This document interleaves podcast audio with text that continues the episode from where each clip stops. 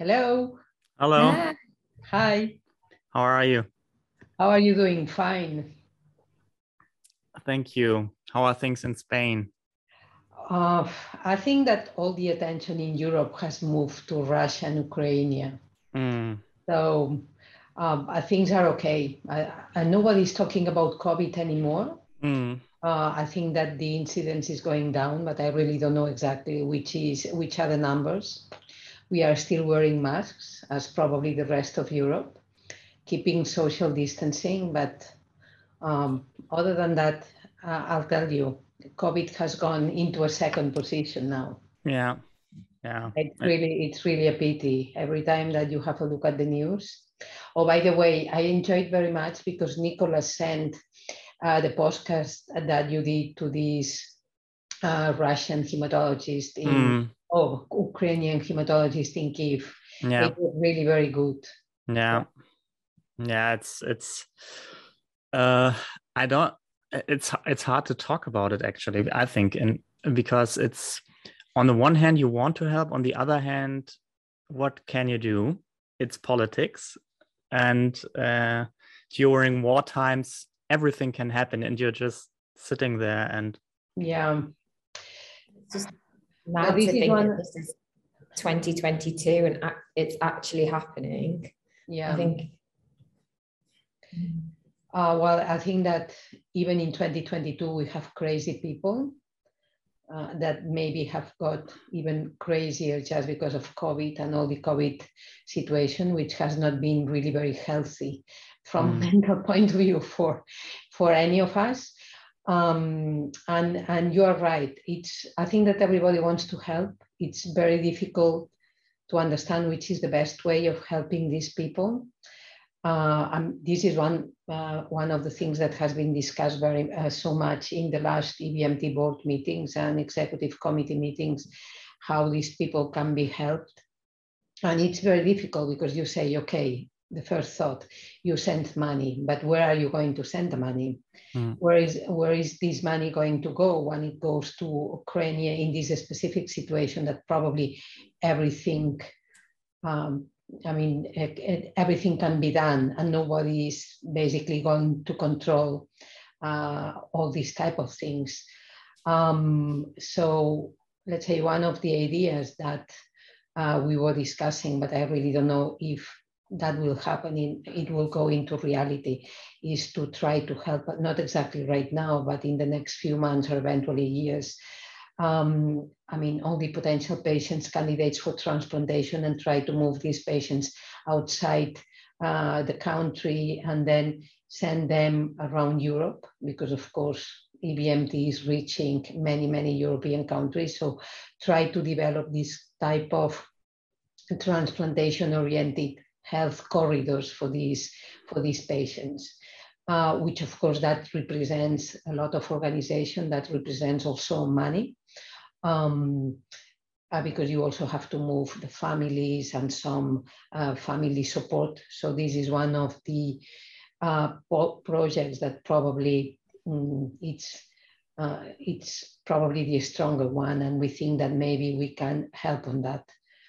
But anyway, I think it's really difficult because even with that, I really don't know from a practical point of view how these patients can eventually go from one country to the other one. Although if you follow Twitter, that I'm sure that you do that, there have been some announcements of patients arriving to the north of Italy, for instance, not for transplantation exactly, but basically for clinical care.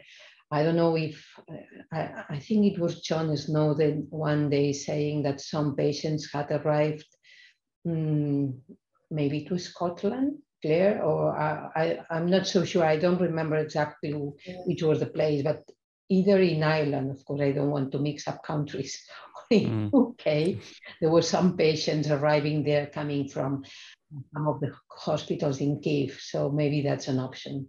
Mm. It's also, I think, quite hard to really focus the discussions, because what, in my point of view, what we as like normal people, scientists, we cannot like discuss the whole thing, why the war happens, on which side everyone is. In my point of view, what we just can do, what you alluded to, is just help everyone that we can help. Because we, for instance, we also receive very alarming notes from Russia that like young scientists are like really cut off every support, every communication. And for me, that's a problem as well. I think that's terrible as well. So everybody is suffering. It's just horrible. No, that's true. The sense of fear as well on what you do hear from everywhere, and uncertainty. It's that's true, because that's another thing. So I mean, of course, we know each other, let's say a little bit, but probably not well enough.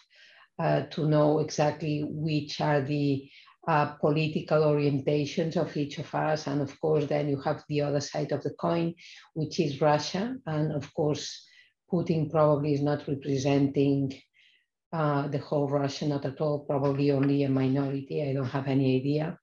And I'm sure that there are many people suffering because of what Russia is doing to Ukraine and the rest of Europe, because we are still, let's say, as a bystander, more or less, we are also suffering. I mean, we will have shortage of many things that come from Ukraine and from Russia. I don't know in Germany or in UK, but the petrol is so expensive here in Spain.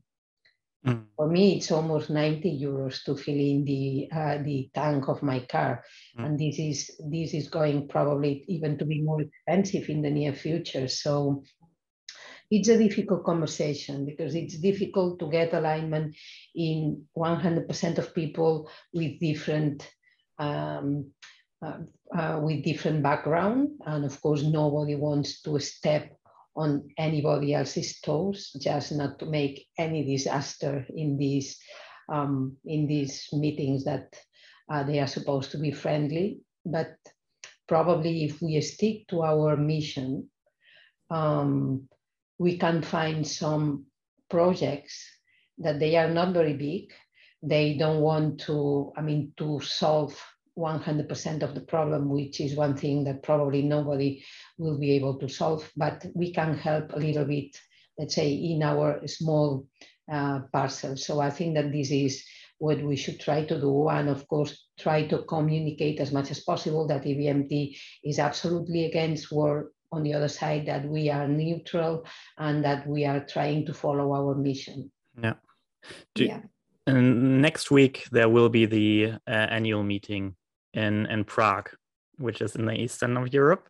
Yeah. Do you have any like information whether this could be affected or is already been affected because of maybe hesitancy to come to the meeting, or presenters not allowed to come, or? So the information I have, of course, let's say Czech Republic is not so far away from Ukraine. So if the meeting would have been in Barcelona, let's put it this way, we are seeing things a little bit more from a faraway perspective. There have been some changes from face-to-face to virtual. So in fact, the registration process has been a little bit awkward or different this time. First of all, because it's the first hybrid meeting that EBMT is planning. The number of face-to-face attendees has also been modified over time, because initially, just because of COVID, the regulations in the Czech Republic were quite strict. But then, I mean, they were more loose and loose. So we had the possibility to even have, I think it was 2,500 people face-to-face, which is basically not bad. With the, I would say that with the war, there has been a few registrations that have moved from face-to-face to virtual. I'm not so sure that the reason is because people are not really allowed to travel. I'm not going to enter into Russian people. We don't have so many EBMT centers in Russia, but of course there is a big one in St. Petersburg, and then there is another one in Moscow. Of course, I don't think that these people are going to travel, and people coming from Ukraine either. But I think that it's basically related to the potential anxiety and fear of people to go abroad in a quite unstable situation around Europe, which probably is more clear in Eastern Europe than in Western Europe. Then, let's say, I think that both Professor Kröger and myself, and I'm sure that other people, received emails from people that were coming from far away, people from US or people from South America. Everybody is a little bit hesitant and not understanding very well what is happening in Europe. Europe might seem kind of global, which, I mean, it's not the case if we live in Europe. And sometimes what happens is maybe what happened during the ASH meeting, that just because of Omicron, there were many people saying, okay, we are not going. And that makes people saying, okay, maybe I should not be going there because my neighbor or my colleague in the hospital is not going. So it's a changing situation. Yeah. Okay. Well, despite all this, what's going on right now, we want, first of all, obviously, to thank you to come to this conversation with us.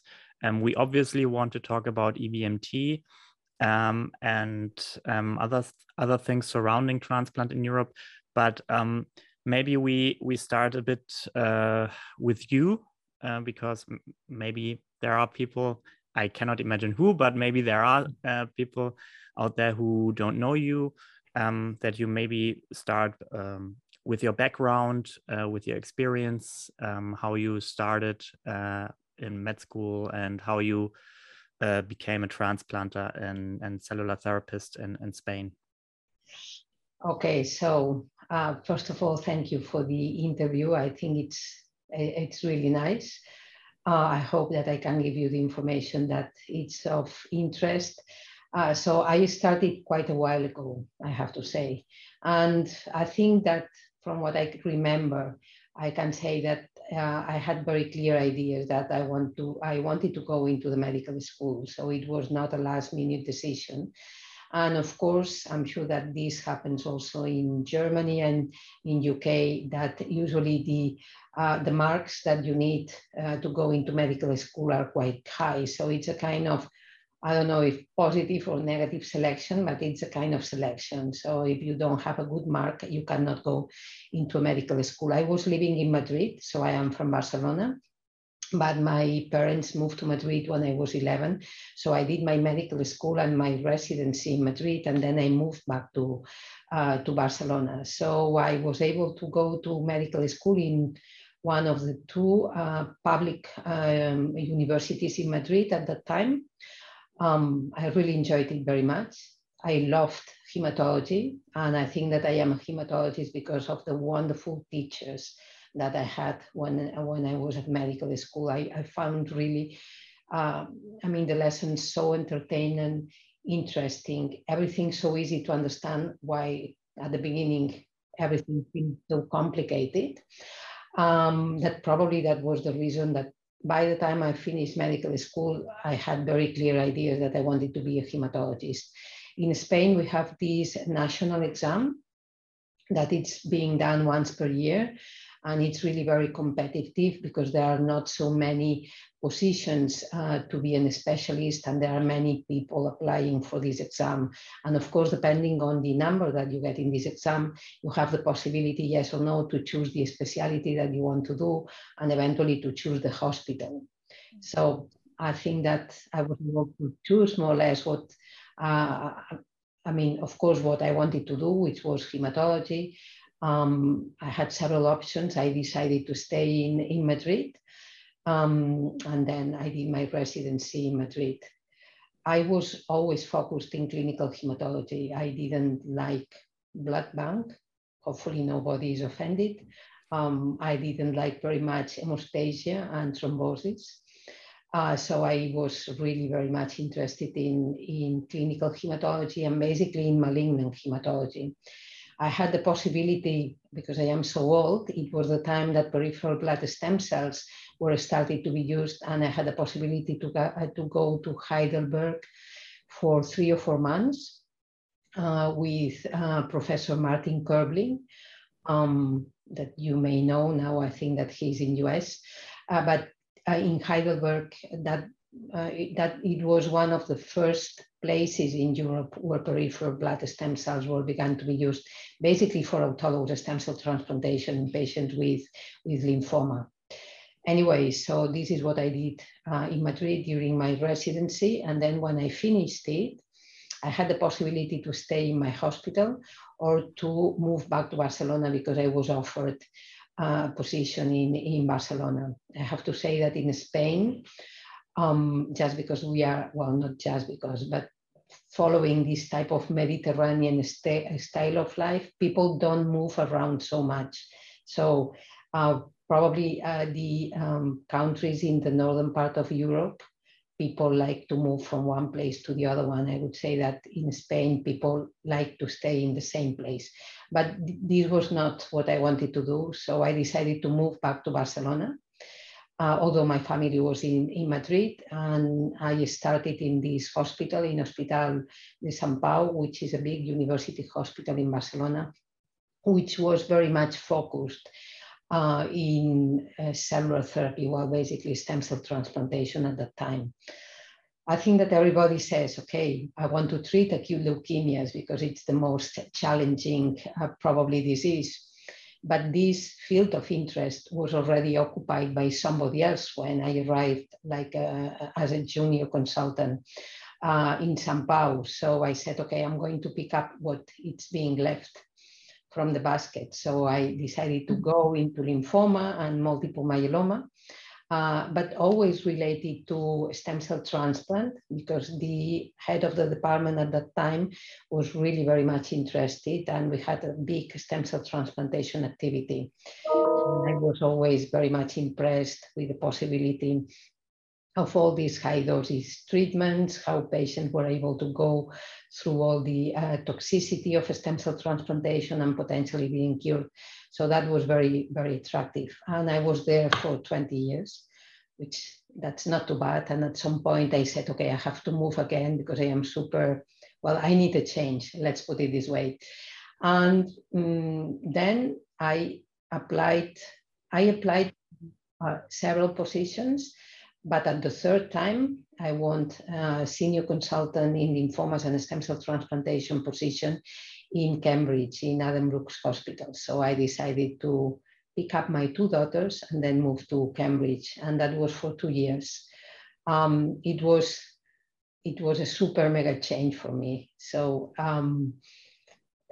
the healthcare system in Spain is quite different, or very different from the one in UK. I had to deal, from my Spanish point of view, with the complications and the bureaucracy of the NHS system.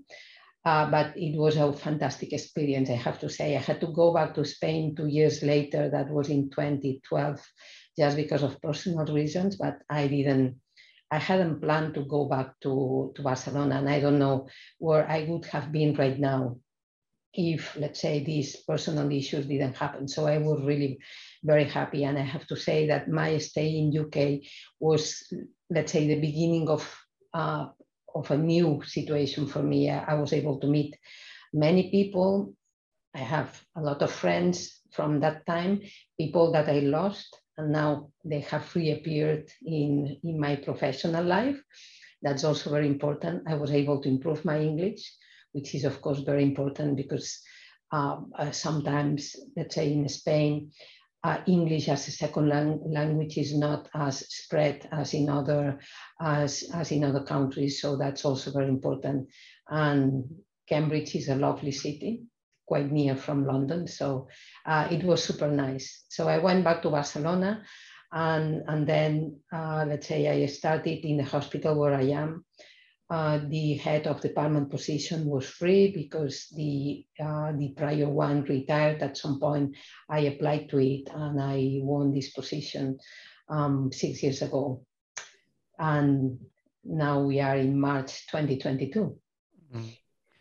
May I ask, maybe it's a funny question, but it's just because I spent 6 months in Madrid, and in that period, it was 3 years ago, and it would be interesting whether this was also true in your time, is in that time, this final exam that you described, the really competitive one that I think maybe needs to be highlighted, because in Germany, there is nothing like that. You have an exam and then you apply for a university and either you get in or not.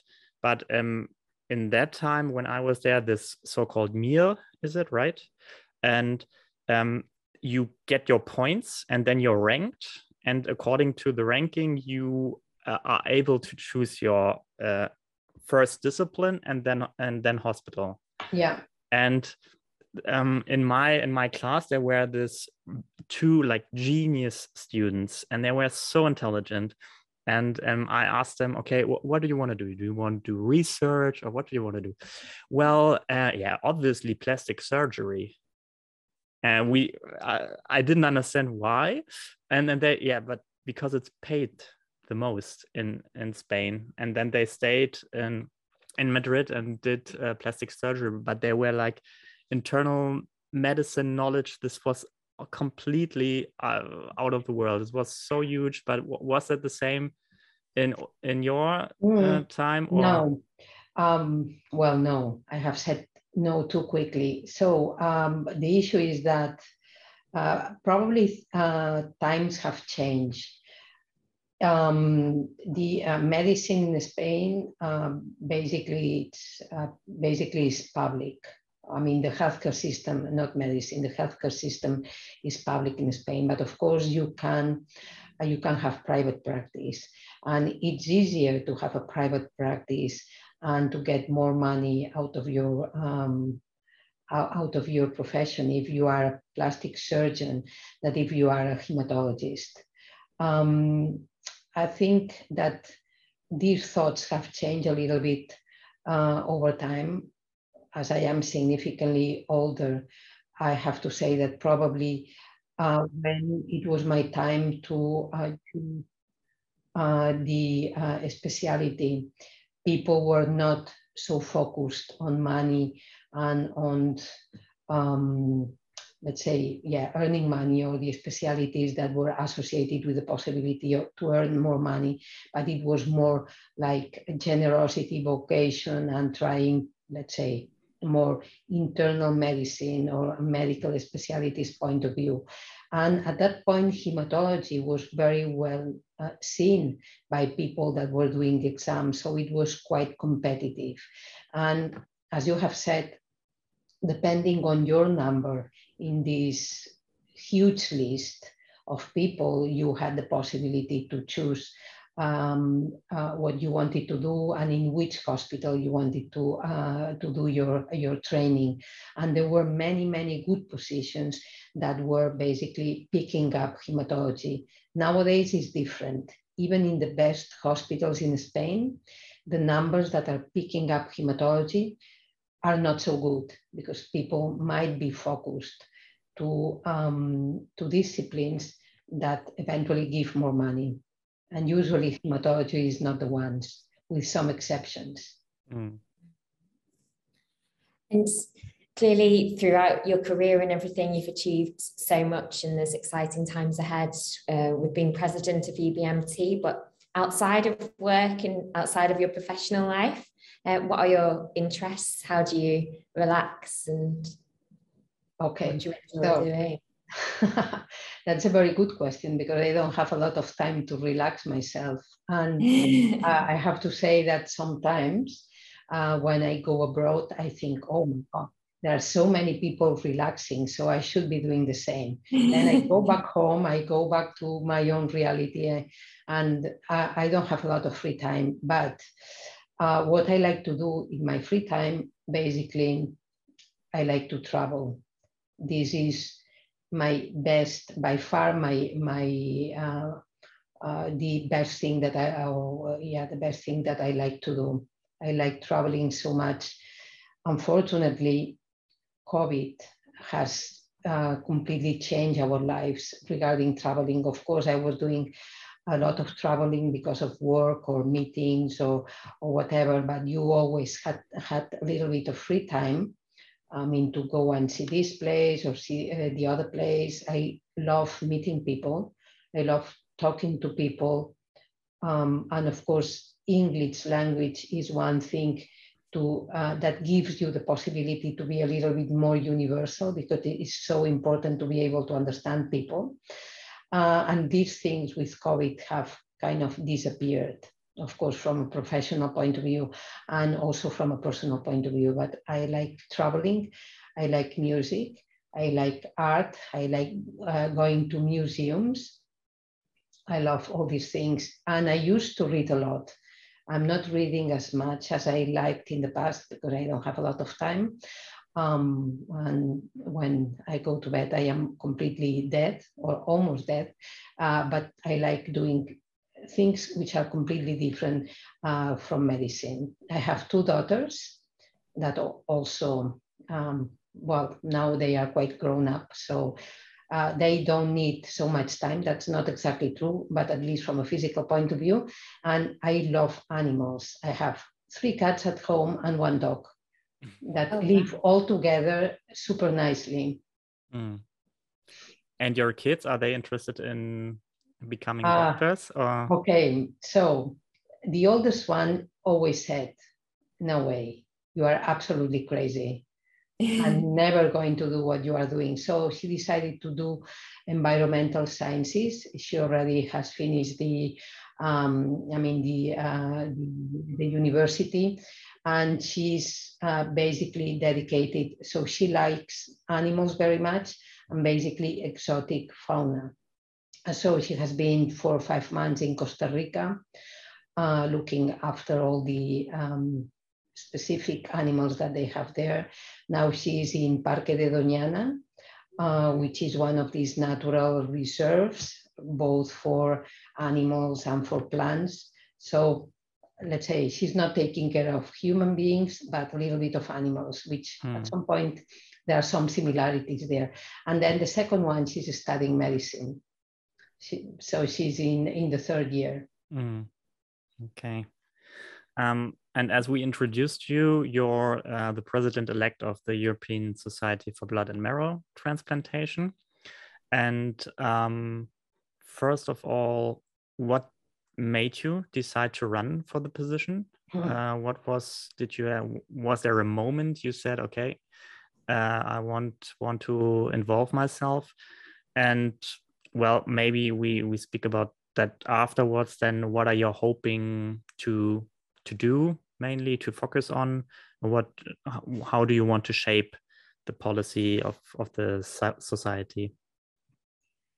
So my career in EBMT, it's also quite long, because I started, at some point I joined the Lymphoma Working Party, and then there was the time that, at that time, Norbert Smith was the chair of the Lymphoma Working Party. And of course, at some point there were elections. And he offered me the possibility to run for the chairperson position. I was absolutely shocked, because I would have never thought that he was going to call me. Of course, I have always been very much interested in Hodgkin lymphoma. Allotransplant, as you know, Nico, is not as sexy nowadays than it was several years ago.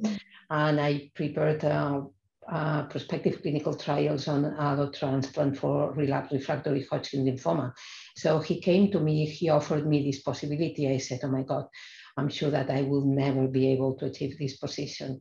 But I ran for the position and I won the position of chair of the Lymphoma Working Party. I really enjoyed it very much.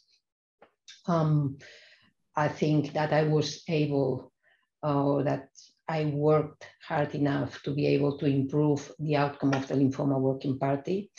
And when the Lymphoma Working Party time finished, and at that time was 6 years, so 3 plus 3, the secretary position was open. And I said, okay, I really would like to continue working for EBMT. Of course, transplant has been always kind of background for the different diseases that I have been interested in. And I ran for the position of secretary. It was the other opponent was Hermann Heinzel at that time, that he had been the chair of the infectious disease working party. And I said, oh, I'm going to lose, that's for sure. And then I won the position of the position of the secretary. It was a difficult time because it was the time that I moved to UK, so it was a little bit complicated with my two daughters. But I think that the society improved. It was professionalized, not only because of myself, of course, but just because of the work of the executive committee and the board of the EBMT. And I said, well, why not trying to run for the president position? And I did that, but I lost the elections because Nicolaus Kröger won the elections at that time. But I was very happy, I have to say, because I didn't lose for so many votes. So it was quite tight, the results. Now I don't remember exactly. So I continue, I mean, I was very much involved in EBMT, even, I mean, I didn't have any position in the board. I really like EBMT very much as a society. It's, of course, it has grown very much over time. And now it's really a big a society with a big organizational structure behind, let's say, the scientific part of the society, the XCOM, the board of association, and of course, all the members of EBMT. And when it was, so I continued to be very much involved basically in the Lymphoma Working Party, where I am still as much active as I can. So when the time of the elections came back, I said, I don't know what to do. Some second times are not the best ones. This is a kind of saying that probably it's a kind of European saying, at least there is a Spanish one. And I said, I don't know if I should be doing that. But then at some point, because I had, let's say, I had picked up the position of president of the Spanish Stem Cell Transplantation and Cellular Therapy Society, I made some consultations with people, let's say, also in the kind of the society board. And I said, okay, I took my decision. I want to run for the position.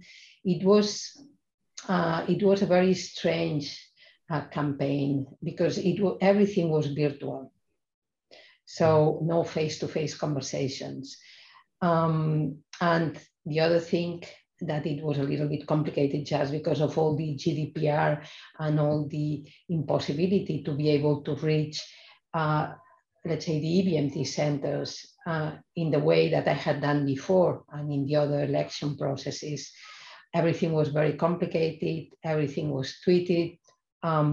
So social media became really very important. That was the reason why I went into Twitter, because I knew that both Christian and Ibrahim had a Twitter account, and I said, oh, I need to go myself in Twitter. I'm not very active, but I said, okay, at least I have to be at the same level.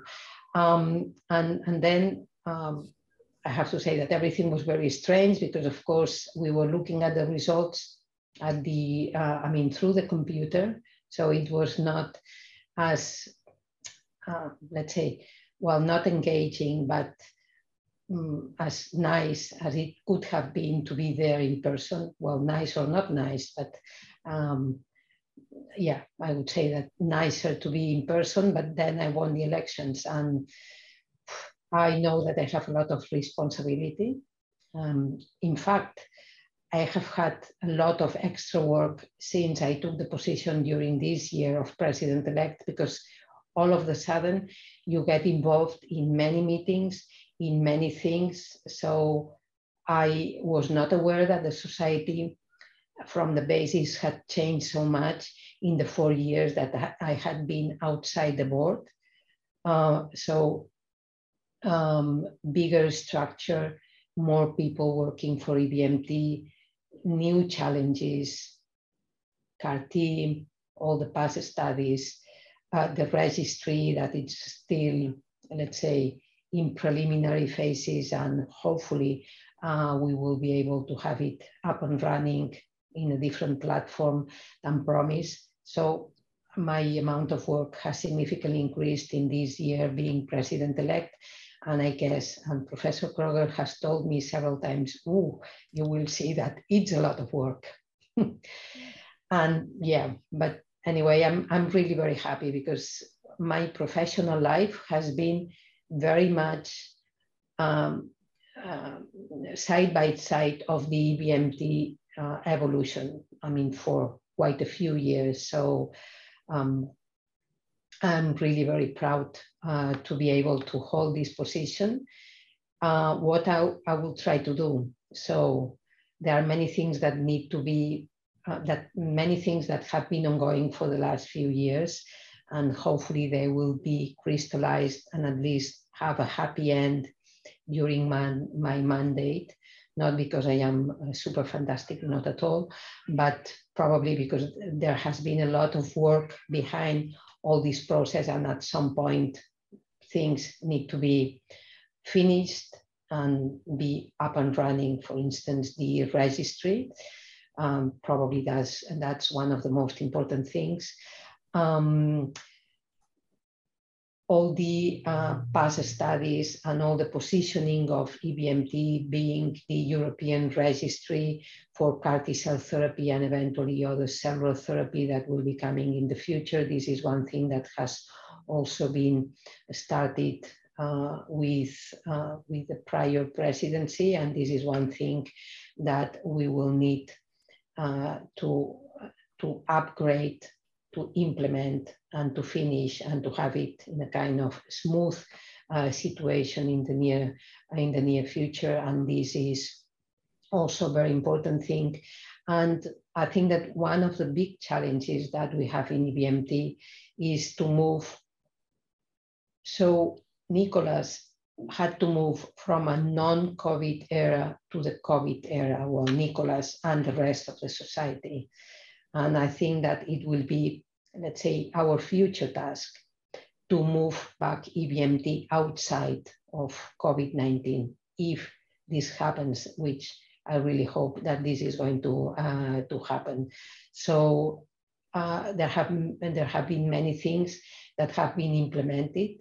We have learned many things from our COVID-19 pandemic era, and for sure, we will be keeping some of these things as the rest of the society. We have learned many things being virtual, and I think that being virtual or virtuality has a lot of positive aspects, but we cannot rely on virtuality. So we have to make the effort to go back to face-to-face in a similar way that we were doing in the past. So this is one thing that we will have to undertake in the next few years. And many of the aspects of EBMT, for instance, I was thinking about JC. So JC has suffered very much from COVID. So this is one thing that we will have to tackle also in the near future to try to move JC back to what the situation before COVID-19, and probably implement things to make JC more competitive. And the other important thing is that we have to work more and more in EDI. So it was last Tuesday, it was the Women International Day. And I think that we really have to work on that. I think that the world is trying slowly to move in this direction, which of course it's not only, I would say that gender issues is an important one. Probably is one of the easiest ones, let's put it this way, to address, because probably it's more visible, but there are many, many other things that need to be done. And in this sense, I think that we have to move this way, and we have to make EBMT even broader and more global than it is right now, but not global only because of world, going to China, which is absolutely fantastic, going to South America, which of course is one thing that it's especially interesting for me because my Spanish is much better than my English, and so and language is very important. Well, it's crucial for communication, but globally it's not only this concept, but global is being able to embracing everybody that wants to work in stem cell transplant and cellular therapy. And I think that this is one pending aspect or partially pending aspect in which we have to work in the near future. Many things have been done, or some things have been done already in the past years, but we need to crystallize them and to make it more solid, stronger, and to make a really global and global society in the next years. Does the EBMT have an office in Latin America? No. No, not yet. Okay. No, not yet. So we have this office in Shanghai that was opened, I don't know exactly when, that unfortunately probably nobody or almost nobody has been able to be there. In fact, there was a kind of EBMT China office meeting that was canceled, and it's organized, I think that for the end of June, and it was basically canceled because it was going to be face-to-face in China, but because of COVID, the face-to-face meeting in China was not a possibility, so it was basically canceled. Mm. So probably if COVID allows us, the Chinese office and the EBMT objectives for China should be implemented, but there is no office in South America. So this is one thing that we may think for the future. Of course, it's very easy to say, probably not so easy to do in practice. And may I ask what the role of these offices is? Is this just to like enable collaboration, or do they have like really structural purposes to, I don't know, gather data or exchange data, or what is the role of these offices? Well, I think that basically the role is to transport the mission and the vision of EBMT there. So basically working in education, working in science, promoting EBMT membership. We have quite a few big Chinese centers because they have huge transplant numbers there, and that are already members of the EBMT. And of course, being member of the EBMT allows them, and of course us, to exchange information. I mean, with all the regulatory issues that we have nowadays, being an EBMT member and signing the adequate joint controllership agreement allows us change data more easily. So basically is to transport the mission there. I think all sounds really exciting, and it's something Nico and I have been in touch with some of the LA BMT and some of the, we've had a few meetings with trainees based over in those countries. And I think the pair of us, the first time we met and were discussing with trainees, we hadn't really, I think we were both quite struck by how different the experience is, and how some things that we just take for granted as being able to deliver and give in working where we do, that you don't even think about, and the challenges and how they're trying to adapt to overcome those things. So definitely moving forward, that will be something that's really exciting and worthwhile. I know you've mentioned a lot of difficulties and challenges. Is there anything you think will be the major barriers when you come to being the president? Is there anything you're particularly scared about or worried by? Well, the first thing is that I don't know if I will have enough hours during my day to dedicate enough time to EBMT and, of course, to other obligations that I cannot forget. I'll try to do my best to organize my time in the best possible way to do what I have to do. Of course, let's say Europe is so big that you always have the feeling that you are not able to have everything under control, which probably this is not the objective. It's very important, I mean, to be able to trust in people that are working with you, because this is the only way that you can delegate things correctly, and this is one of the things. So I think that, let's say, the president task is kind of supervise everything, but of course not to do everything on a daily basis, because this would be completely crazy and completely impossible. But it's not that I am scared, but I think that it's really a big position. You don't, sometimes if you don't step into somewhere, you really don't realize the amount of work that it represents. So it's basically looking at the position from the distance probably does not give you a clear idea of which will be the amount of work that you will have to do, the dedication and all these type of things. So I am always very optimistic. There are excellent people working in EBMT. I'm sure that I will have a lot of help from everybody. And of course, I will try to, let's say, to bring EBMT in all these things that I have been discussing. And I'm sure that many things that will be coming in the near future, and probably I have not put in my, I have not included in my wishes basket. They will be coming in and we will have to solve them. Do you have any advice if you, because you strengthened that it is a lot of work already, and it will be a lot of work. Do you have a certain strategy?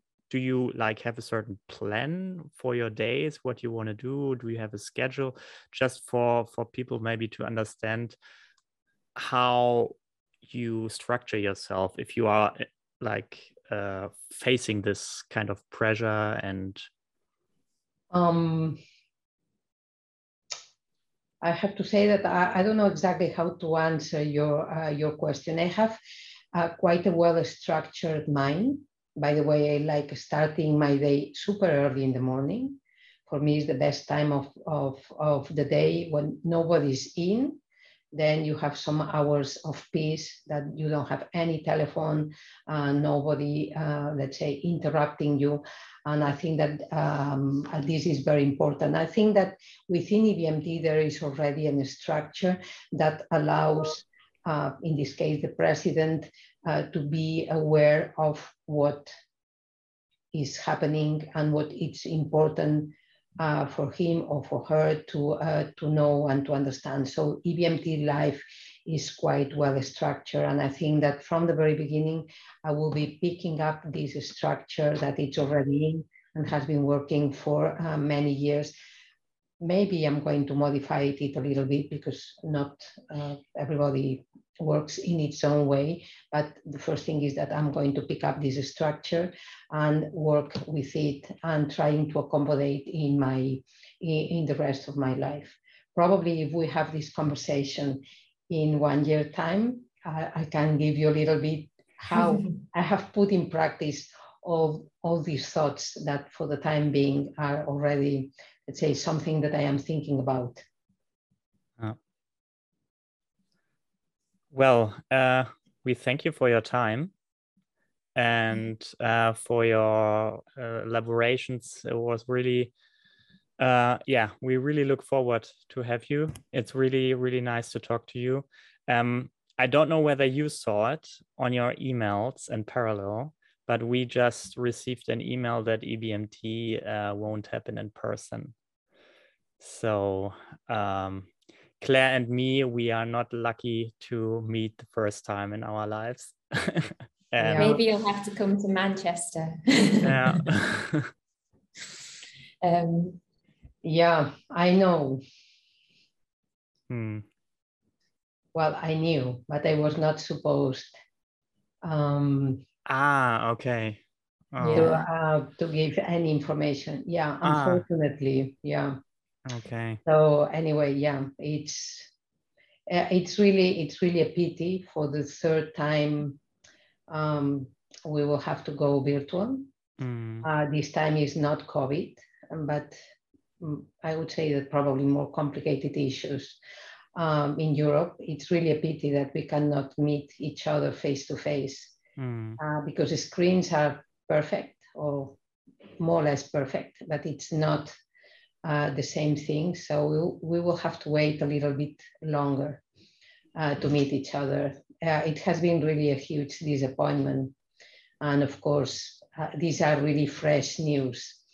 And I really didn't know how to handle exactly this interview, but I said, okay, I'm not going to say anything. And at some point, let's say the information will be coming up in the emails of everybody. But anyway, so I am really very happy to work with you. I will be very happy to work with you.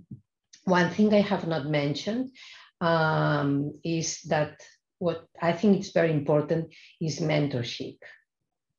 And this is absolutely important. This is one of the key issues of any scientific society now, because we are talking about EBMT, but of course, if you go back to your team, mentorship is one of the key issues. And this is one of the things that has been promoted for many years in EBMT. I think that nowadays has probably a more structured way of promoting mentorship and bringing new people into the society. This should be one of the successes of the society.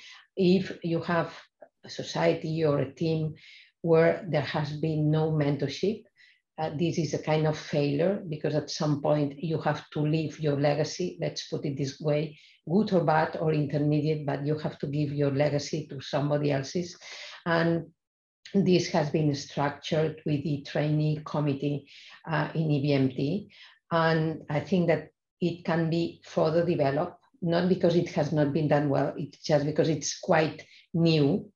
So it's quite junior, all this project, but it can be, I would say that further developed in many, many aspects within Europe, outside Europe, with scholarships, with fellowships to try to transmit the knowledge in physicians, nurses, all the healthcare allied people dedicated to stem cell transplant and cellular therapy. So we'll do it virtually and hopefully face-to-face very soon. You just say what we think. So we are on the same page. Exactly. So I didn't want to leave the interview without mentioning that. Perfect. Thank you. Thank you very much for your time. And we hope to see each other sometime this year in person. Hopefully. Yeah. Have a good day, and thank you again for your time. Thank you very much. Thank you. Take care. See you. Bye. Bye.